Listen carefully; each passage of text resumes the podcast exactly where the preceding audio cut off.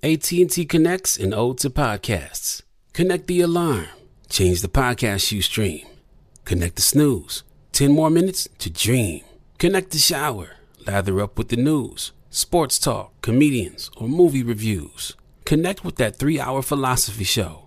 Change the drive into work in traffic so slow. Connect the dishes to voices that glow. Thank you to the geniuses of spoken audio. Connect the stories, change your perspective. Connecting changes everything. AT&T.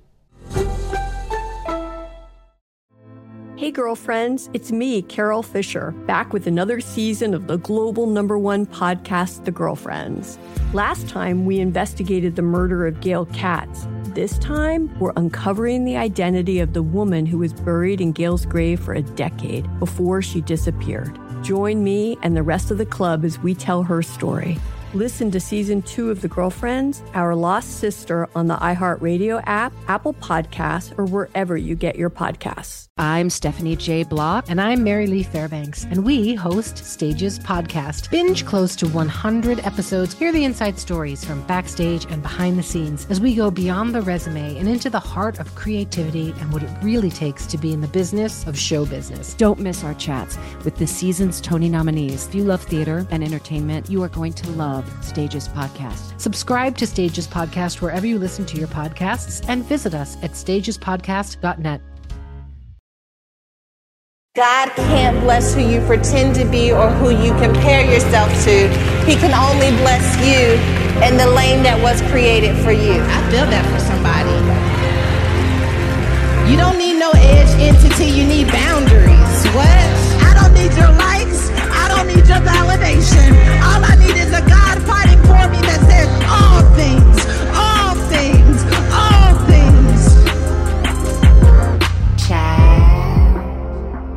My dad always tells this story about when I got pregnant, and he says it because people always ask him what he wishes he would have done differently. Now, anyone who's heard my story knows that my parents, they stood beside me. I didn't get kicked out, they didn't embarrass me, they didn't make it a big thing. But in hindsight, there are still some things that he wishes he would have done differently. And one of those things is he says that he wished he would have gotten me therapy. Now, of course, at the time, I didn't know to ask for it. I didn't even know what therapy really was. But now that I am in my adult years, I completely understand why that would have been something that would have been useful for me. When I look back and I think to myself, what would I have said if I found myself on the couch of a therapist talking about that season of my life? A lot of thoughts come to mind. I think I would have said, I'm scared, I'm nervous, I need you, I'm upset, I'm angry. So many words that I did not say that got stuck in my throat instead. And now, as an adult, as I am navigating my life and I'm having, you know, the ability to tap into therapy and so many tools and resources, there are still some moments where I feel like that girl who's got words stuck in her throat. All of the things I couldn't say, didn't have the language to say, didn't have the space to say, they, it still shows up for me in my adult years. And I think to myself when I'm in one of those stuck moments, what is it that you're trying to say? And its most simple simple form, what is it that you are feeling? And usually it comes down to some of those same things. I'm afraid, I'm upset, I'm angry, I need you. Those tough conversations that we need to have with ourselves, I believe, are the beginning to us having tough conversations with others.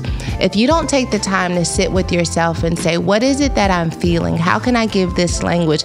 Even if it is the most basic language, even if it feels like the most dramatic language, I'll start with where I am until it boils down to what's really authentic. But you have to learn to release the words that are stuck in your throat.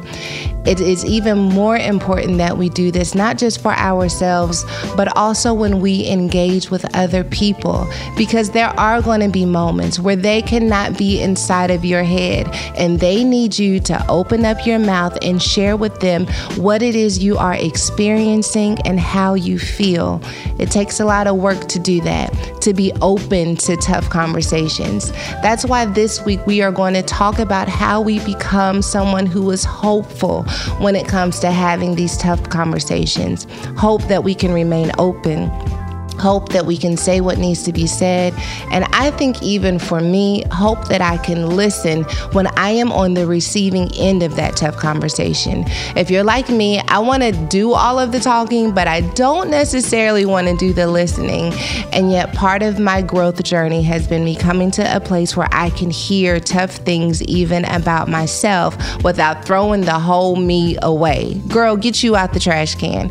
We're going to dust you off. We're going to come to a place where we are open, brave, courageous, and vulnerable. And Nedra Glover Tawwab is going to help us on this journey. If you don't know who she is, let's just say that Christmas came early. I want you to log on to Instagram and follow her immediate, immediately, especially for my girlies who are not into therapy just yet. You may not be into therapy, but therapy can get into you by following her page. She's constantly giving us language, tips, and tools on how to show up in our lives and how to make boundaries that help us to remain the journey of wholeness and growth that we are on. She is a two time New York Times bestselling author. Her book, Drama Free, just came out. And if you are anything like me, there is nothing wrong with being a little more drama free in our lives. I can't wait for how this I can't wait for how this episode is going to help you. It's going to empower you. Most importantly, it's going to give you everything you need to be open to speak, open to listen, open to grow and evolve. So let's get ready. You have been giving us all of the tips and tools for having difficult conversations with family. I am constantly reposting your graphs, your graphics, your memes, telling us how we can show up in spaces where it is often difficult to have conversations, I think, especially in relationships. And so today I just wanted to talk a little bit about like initiating tough conversations, especially after you've maybe let things go on for a long time in your life. A lot of the women who are connected to our movement often feel inspired to make a change. They're ready to really start speaking with more authority and to have boundaries, but they've been a different version of themselves in their friendships and relationships mm-hmm. for so long that they don't know how to do it. So, can you tell me, like, how do you begin to have the tough conversation of I'm changing and I no longer need from you what I once received? You know, change is first reflected in your behaviors. So sometimes we think we have to have a conversation when in actuality we have to show up in the world differently. Yeah. If I decide that I will no longer gossip with my family about other family members, that means that my behavior changes when that starts to happen. I withdraw from the conversation, or maybe I say, Oh, I do not want to say anything about this. Mm. You start to do something differently. So there sometimes is a need to say to people, you know, hey, I'm changing and these are the things I'm doing differently. And also, there are other times when we just need to show up differently and people can catch on that, oh my gosh, this person is not who they used to be. Wow. That's so interesting because I do think that we like to announce our transformations before they happen. It's like I just want everyone to know I'm totally different. I'm I'm the same right now, but in about 3 months I'm going to be totally different. And so start treating me that way now.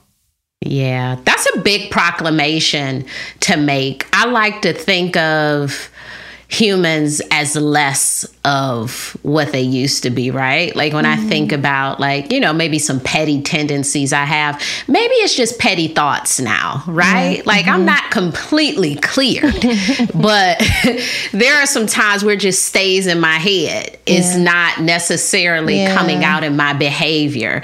And maybe it still comes out in your behavior from time to time, but less. Mm. And so sometimes when we tell people like I'm no longer doing X, we're leaving leaving little room for our humanness to show up in wow. situations.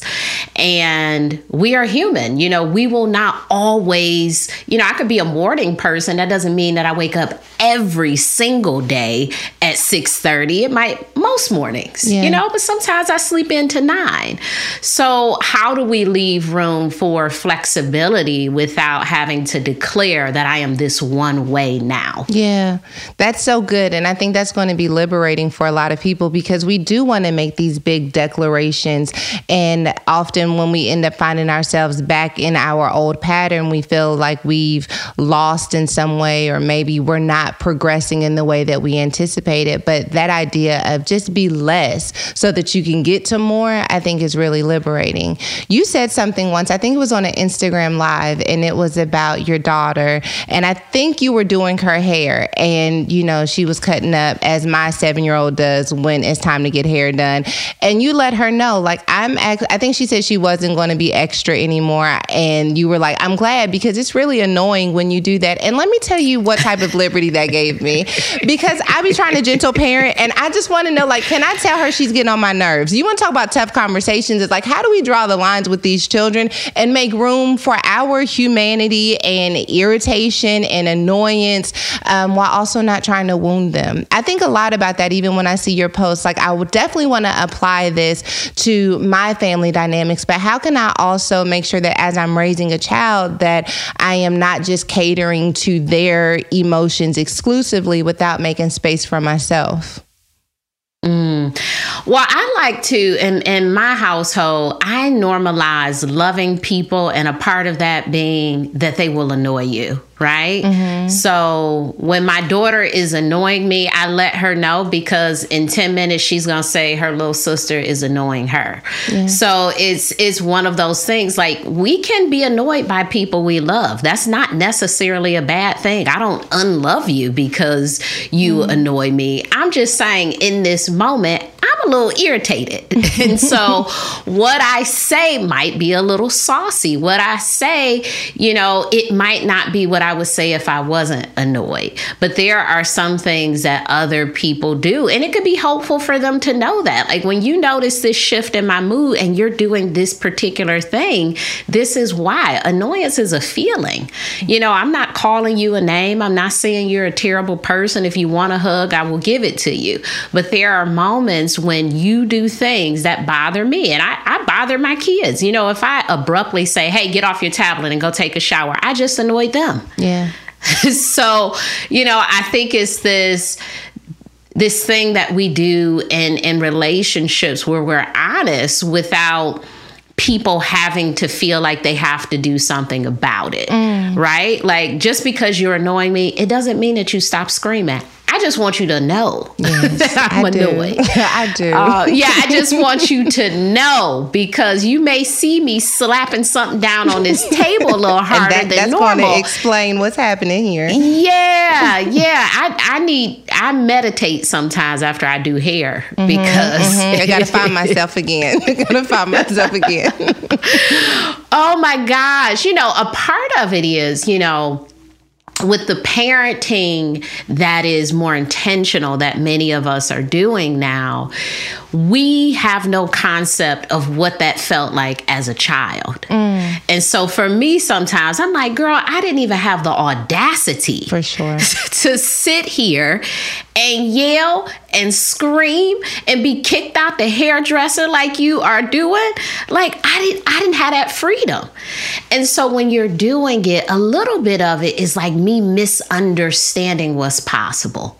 Mm. Me envying it, maybe, right? Like, oh my gosh, I can't believe you're acting like this. And it's like, really, what a freedom to be able to say, you know what, this is how I feel about something, and I will express it. Because there are times where I get my hair done, and guess what? It hurt, and I sit there and I bear it. Yeah, you just take it. You just take it. You know, so maybe this kid is a metaphor. we don't have to take. Let me tell you something. I can't tell if you helping me or hurting me right now because my seven year old little little mama says what's on her mind. She when she needs to express herself, she's like, "Hold on, you didn't let me finish speaking." And there is a part of me that's like, "Do you know that like I would have not been able to fix my lips to say some of the things you're saying?" And maybe there is like a little bit of envy in that because she does not comply to whatever rule, whether that rule is legitimate or not, that ended up making me need years of therapy in my mm-hmm. adulthood. Mm-hmm. But um, I think about this a lot because I mean, I want to get it right. I think, you know, any good parent wants to get it right, but I also want to make sure that I'm setting her up to be a successful adult who can be a team player and all of those things. It's such a fine line. It feels like a you fine know, line. I saw you recently having a conversation with your mother, and I thought, wow. You know, I think it was around Christmas oh, time. Oh, yeah. Maybe you all were in your your pajamas mm. and you were talking, having a really open conversation. And I was thinking, you know, for many black women, they still can't do that yeah. because of the fear that was instilled in them, the compliance that was instilled in them. Um, to not be able to open up. And it's interesting because parents will say, You can talk to me about anything. Yeah. However, in their behavior, there is a show that actually I can't talk to you about anything. I can't feel anything with you. So when there are big moments and things that we need to discuss, we don't know how because we haven't been able to yell when we was getting our hair combed. Yeah. or you know just all yeah. of this stuff that we're we're not able to do. So when it gets to a point of I, I really have a big emotion or I have this problem with this boy or hey, I need help with deciding this thing in life, we we can't even talk to them because we haven't been trained to talk to them in that way. Mm. Do you think that means that for those of us who are hoping to parent with intention, I like the way you said that, that when we have these moments where like our generational parenting ancestors rise up and say snatch that child and we instead say no we're going to let them be free and communicate do you mm-hmm. think it's mm-hmm. better to err on the side of openness than it is to shut them down with that goal in mind of them being able to advocate for themselves in the future absolutely i think you know i've the first half of my career, I worked with kids and teenagers. And the things that they talk about is probably a lot of stuff that we thought about as teenagers their friends, tattoos, dating, you know, that stuff. And it's really, um, harmless, but they need to be able to express it. And mm-hmm. what I mm-hmm. noticed that parents would do, you can't date nobody, you can't get no tattoo, or you could do a lot of conversations about something without having to say no because once mm. you talk to them about some things it's just a conversation is not necessarily a goal. It's yeah. well, what would you want one of? Where would you want it? Now, what kind of job do you want? Ooh, mm-hmm. have you ever seen somebody, you know, just asking them questions, not saying you can't do it, but people can talk themselves out of things. Yeah. Kids and teenagers are very reasonable and thoughtful human beings. And if we allow them the space to have conversations and opinions, you'll be surprised of the good decisions decisions that they can make.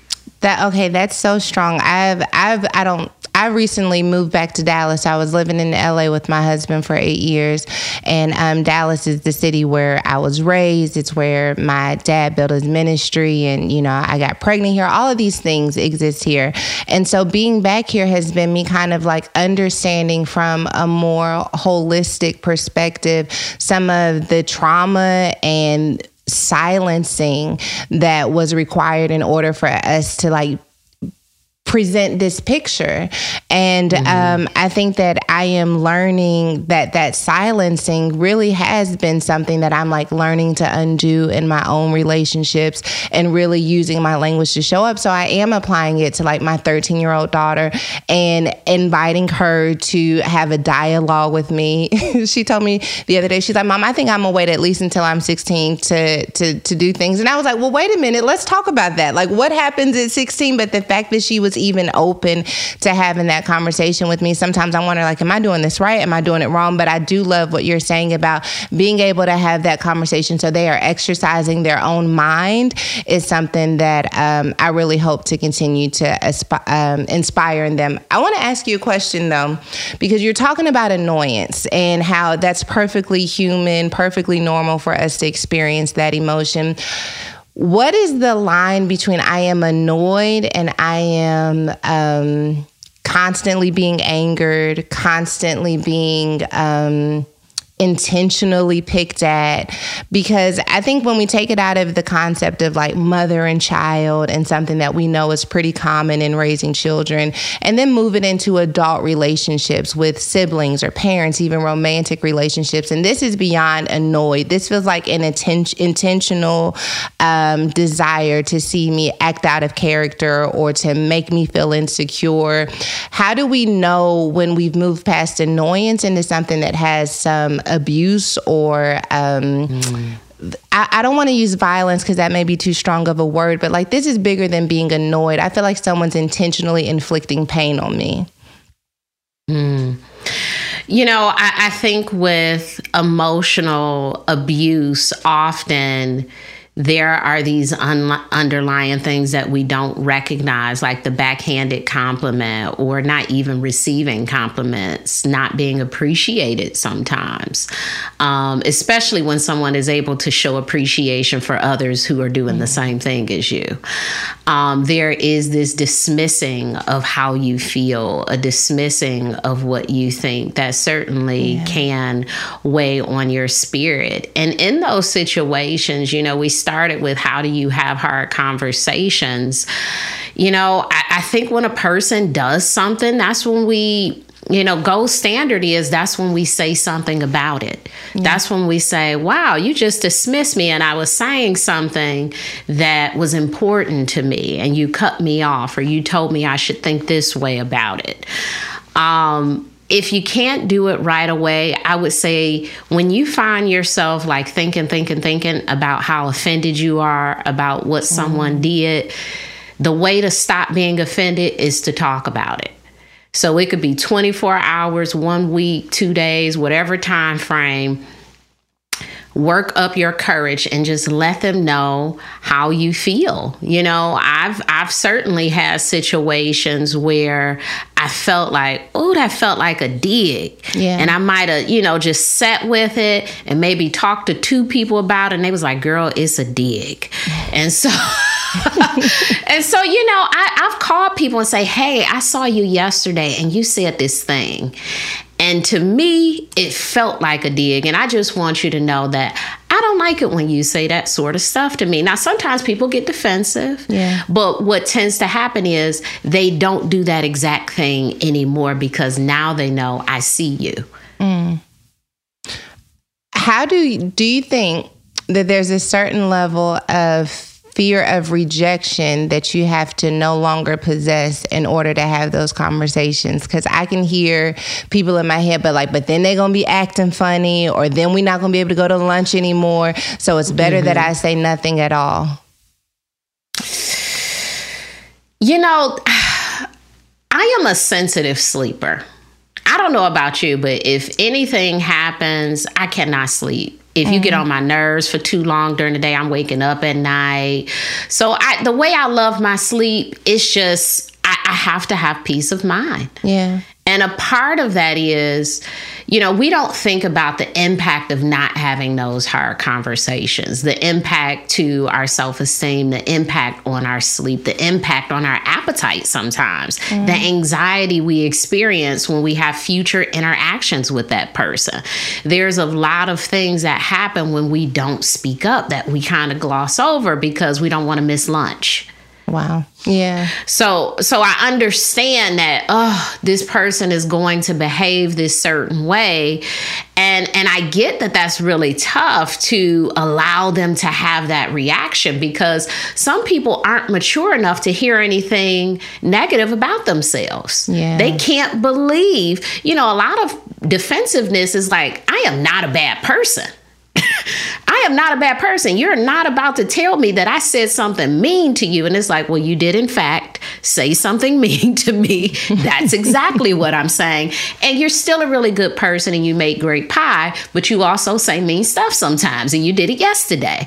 So, you know, I, I think we can't not say things because of how they'll respond. What typically happens in relationships is people cool down Mm, yeah. And we have to maybe we have to call somebody else to go to lunch with on that particular Right. day. We will have to miss lunch with them because we know how they'll respond, or we'll have to endure the silent treatment for two days or whatever it is. But what they're doing in their behavior towards you is really manipulating you to not say anything to them. You know, people are teaching you not to say anything to them with those sort of behaviors. Mm. Like, you cannot tell me about how I treat you because if you do, this is what I'm going to do to you. So, guess what? If it works, you will never be able to say anything to them. So you have to decide do I want to be in a relationship with someone I can't talk to or will I, you know, advocate for myself and say, "Hey, look, I understand you have your process, but I will still say this." Okay, so I, I should have known that this was probably going to be like somewhat of a therapy session because that's what you do to us all day, any day. So, you know, I'm going to go ahead and throw myself on the altar, you know, because I'm definitely one of those people. I feel like I've grown a lot, but I do feel like I'm one of those people used to be one of those people who struggle with like anytime someone says something bad about me now i think you're saying i'm a bad person. I don't know that i would mm. necessarily verbalize that to them but i think i would internalize any level of criticism as you telling me like i'm not a good person or i have failed. I think it's rooted in a lot of like childhood things. And so i think how do we become the type of people who can separate um, from this idea of per- being perfect or like acting in a way that never offends or not being accountable for the moments where we did say something mean or we did say something immature and hear that feedback without responding. Well, I don't know if we can respond without being defensive, but like, how do we open up in such a way? We talk about having tough conversations, like we're the ones communicating with someone else, but how do we receive tough criticism, tough feedback about ourselves without it damaging our self esteem or making us feel like, well, I just quit altogether? Mm. You know, you have to put yourself in more uncomfortable positions. You have to allow yourself to make mistakes. You have to try new things that you're not good at. Hmm. You have to open yourself up to receive feedback. You know, there are a few times a year where I'll text a few friends and say, Girl, what do I need to work on?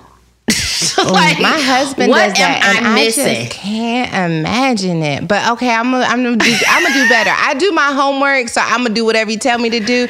But that just feels like mm, keep it to yourself. Yeah, you know, I um I asked a friend that recently and she said, you know, I think you leave relationships, but I've seen you stay for too long. I said, "Oh, really?" Because I, I guess she, you know, she's hearing for years of complaining. she's probably like, "Girl, it's been eight years. You won't dump that friend yet?" so, you know, I, I think sometimes, you know, adults, we don't necessarily put ourselves in uncomfortable situations. We feel really great doing the things we're good at. And the opportunity to try something new is like the scariest thing ever. You know, like to to try skiing if you've never been, to try a new recipe. We are creatures of habit because we're good at stuff. And so there is some benefit to learning something new and not being good at it. There is some benefit to playing a game and not being great at that, to having some conversations with people where you are seen as an imperfect figure and not this this creature of perfection.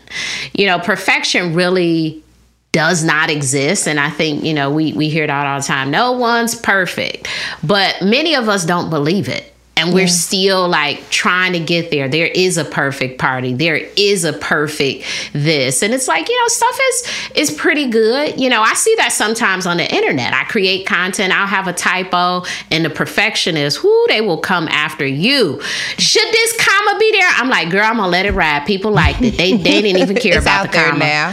it's out there. The world got it. I'll correct it on the if i put it back up. You know like I'm, I'm not trying to i want people to see a mistake that you can create stuff and there be a mistake in it i've read people's you know books I'm at New York Times bestseller and I'll see a mistake in a book.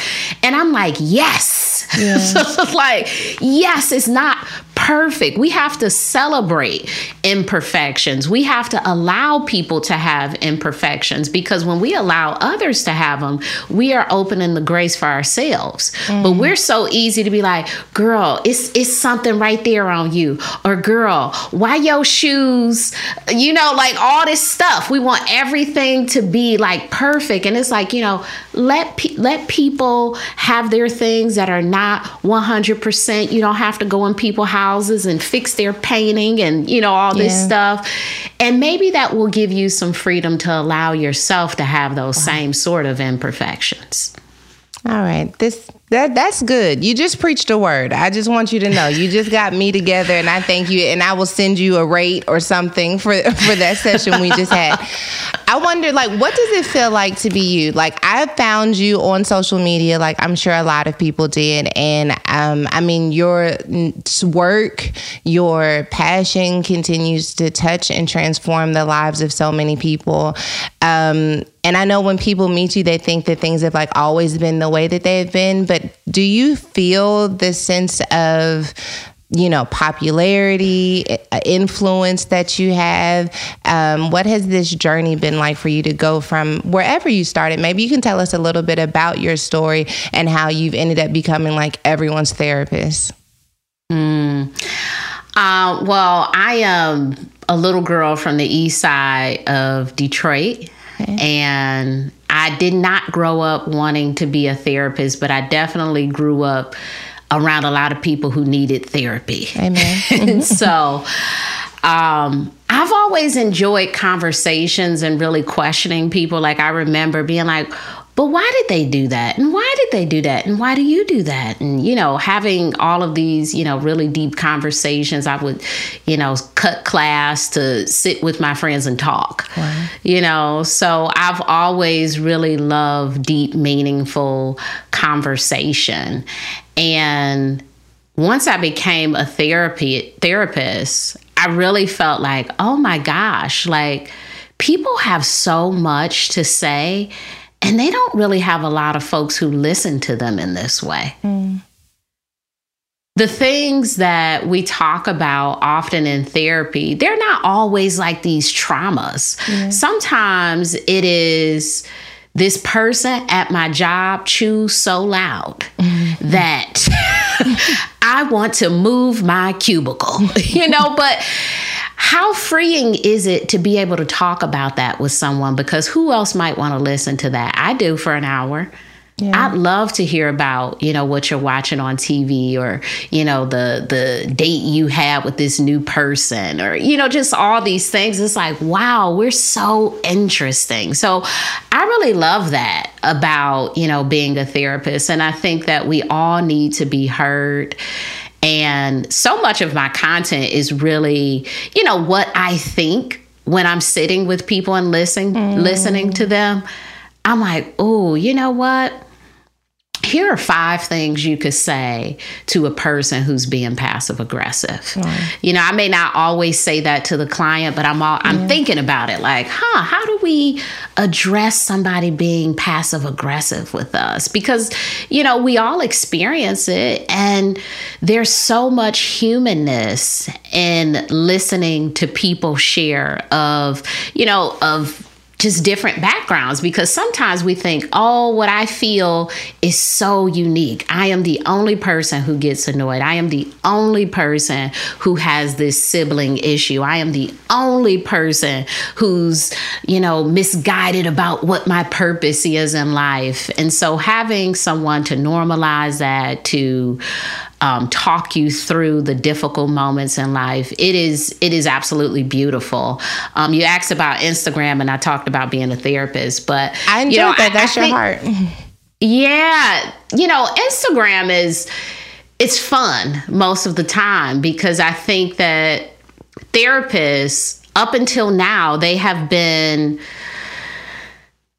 don't know. Like we didn't know a lot about them. We didn't know that that therapists have afros and bright lipstick yes. and you know speak in a regular old dialect and have personality and those sorts of things. You know, Um, the therapists that I knew about were, you know, mm-hmm, mm-hmm, mm-hmm, those type of therapists, and not, you know, not what we're able to see now. And so, being able to share therapeutic tools and takeaways with people who may never go to therapy. You know may never go to therapy. Or those who who go to therapy some or those who are really into it is really rewarding. You know it deepens the work because a, a therapist can only see so many clients but with instagram i'm able to facilitate change in a bigger way. And that feels really impactful um, it feels better than driving an electric car. You know, it feels like I'm making I'm making a mark.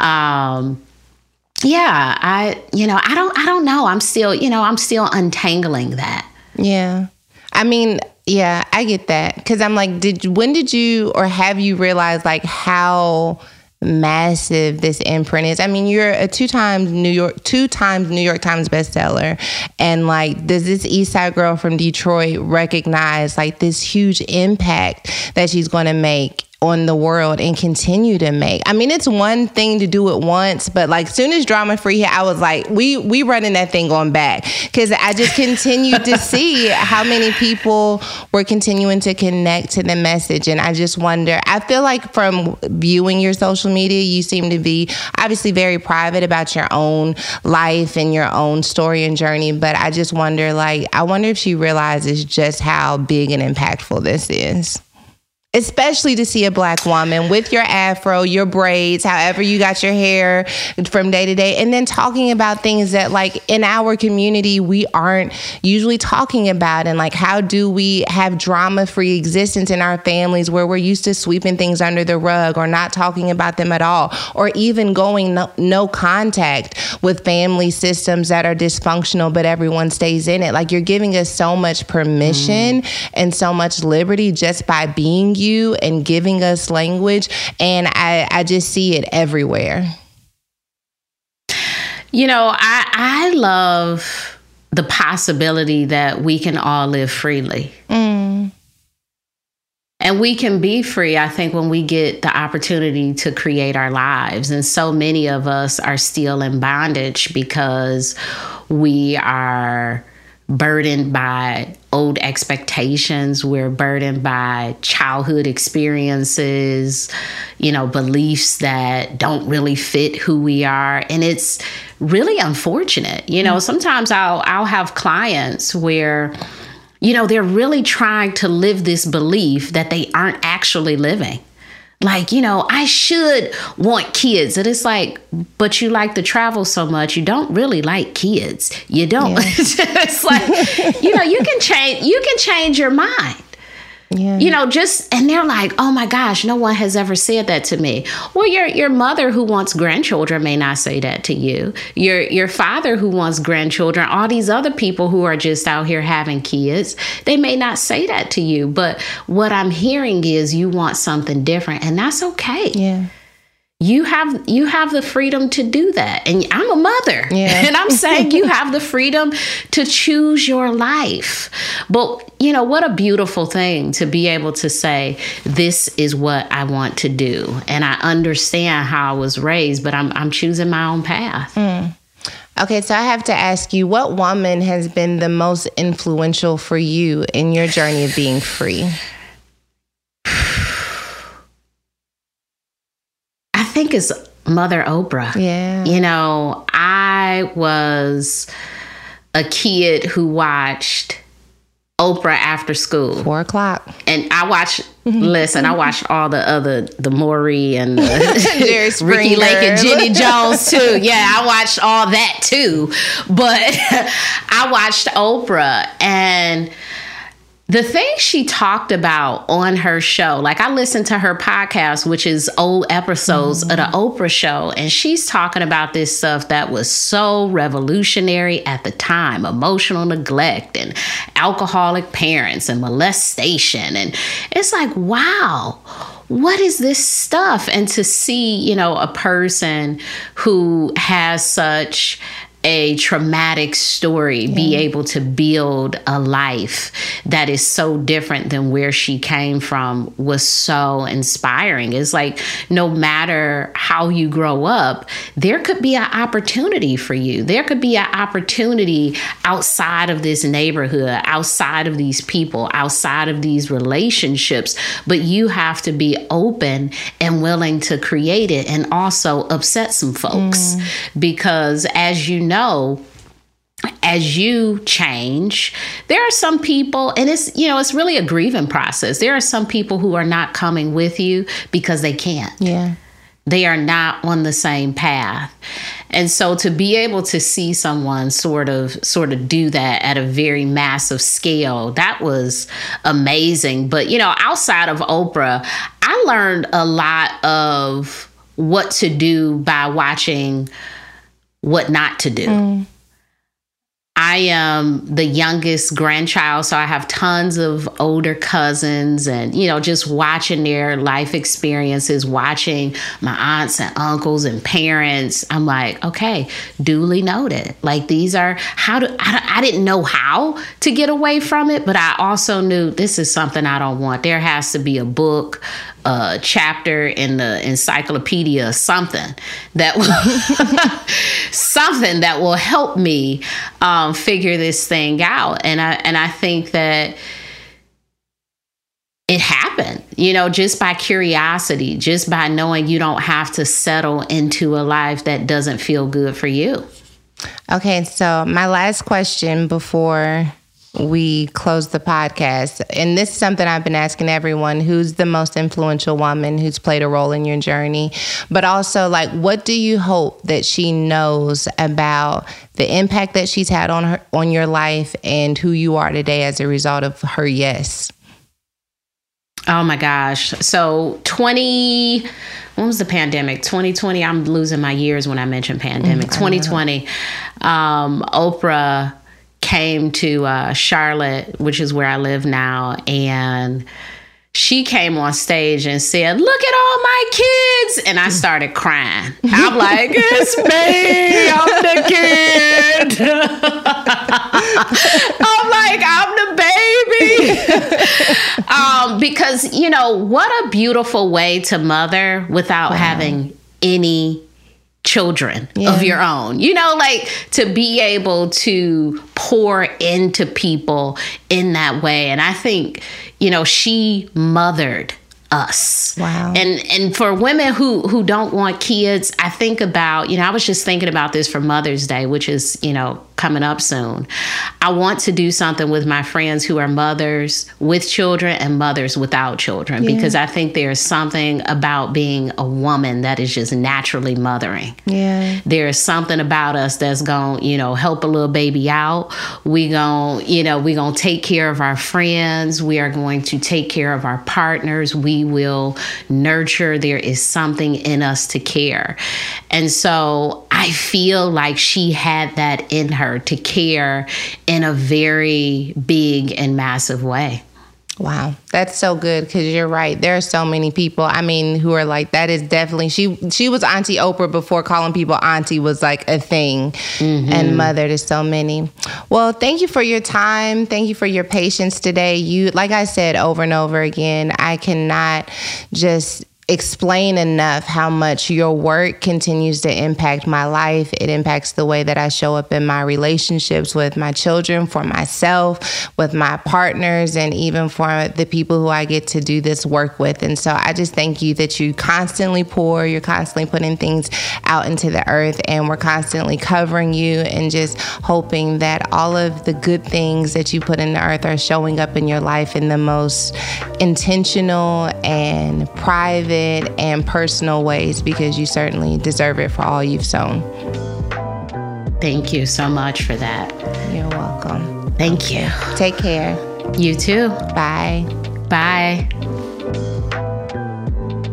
Nedra, I am so grateful for this opportunity to speak with you. Your soul is so pure and intentional. I think the favorite part of this interview for me has been listening to your laugh, that freedom in your laugh, the joy that you spread while also sharing such truth has given me so much hope for what's possible when we live our lives free. I can't thank you enough for joining me on the podcast. You really bridged the gap and walked us through the reality of hard conversations. If you are listening, you enjoyed this podcast, make sure that you drop us a comment and let us know your favorite part. We're going to be back next week with more hope for being open. So make sure that you tag a friend, subscribe, rate, and sit in this same spot because we're going to keep it coming. If you are interested in joining the podcast, you have a story to share, you have a question, you even want to get in on some of these conversations, send us an email at podcast at womanevolve.com. We cannot wait to hear what's on your heart and how you are changing. Until then, I will see you next week. Stay open, stay evolving. Let's go.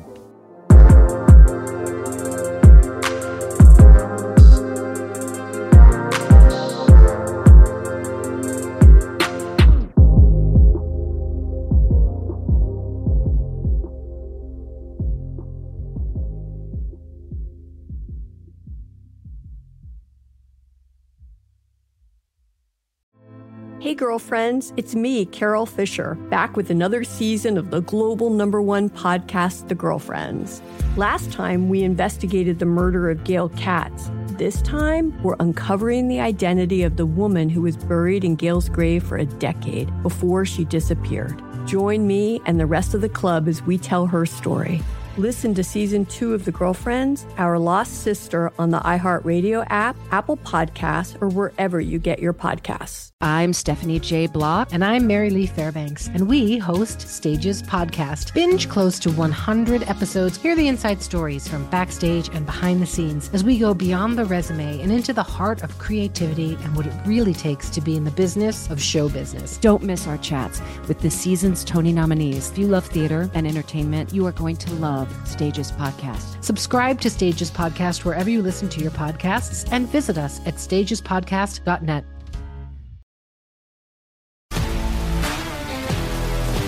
If you love sports and true crime, then there's a new podcast from executive producer Dan Patrick and hosted by me, Jay Harris, that you won't want to miss. Playing Dirty Sports Scandals. Each week, I'm squeezing the juiciest details from some of the biggest sports scandals ever. I'm talking Marcus Dixon, Olympic gymnastics, Cain Velasquez, salacious Super Bowl level scandals. Join me on the dark side of sports by listening to Playing Dirty Sports Scandals on the iHeartRadio app, Apple Podcasts, or wherever you get your podcasts.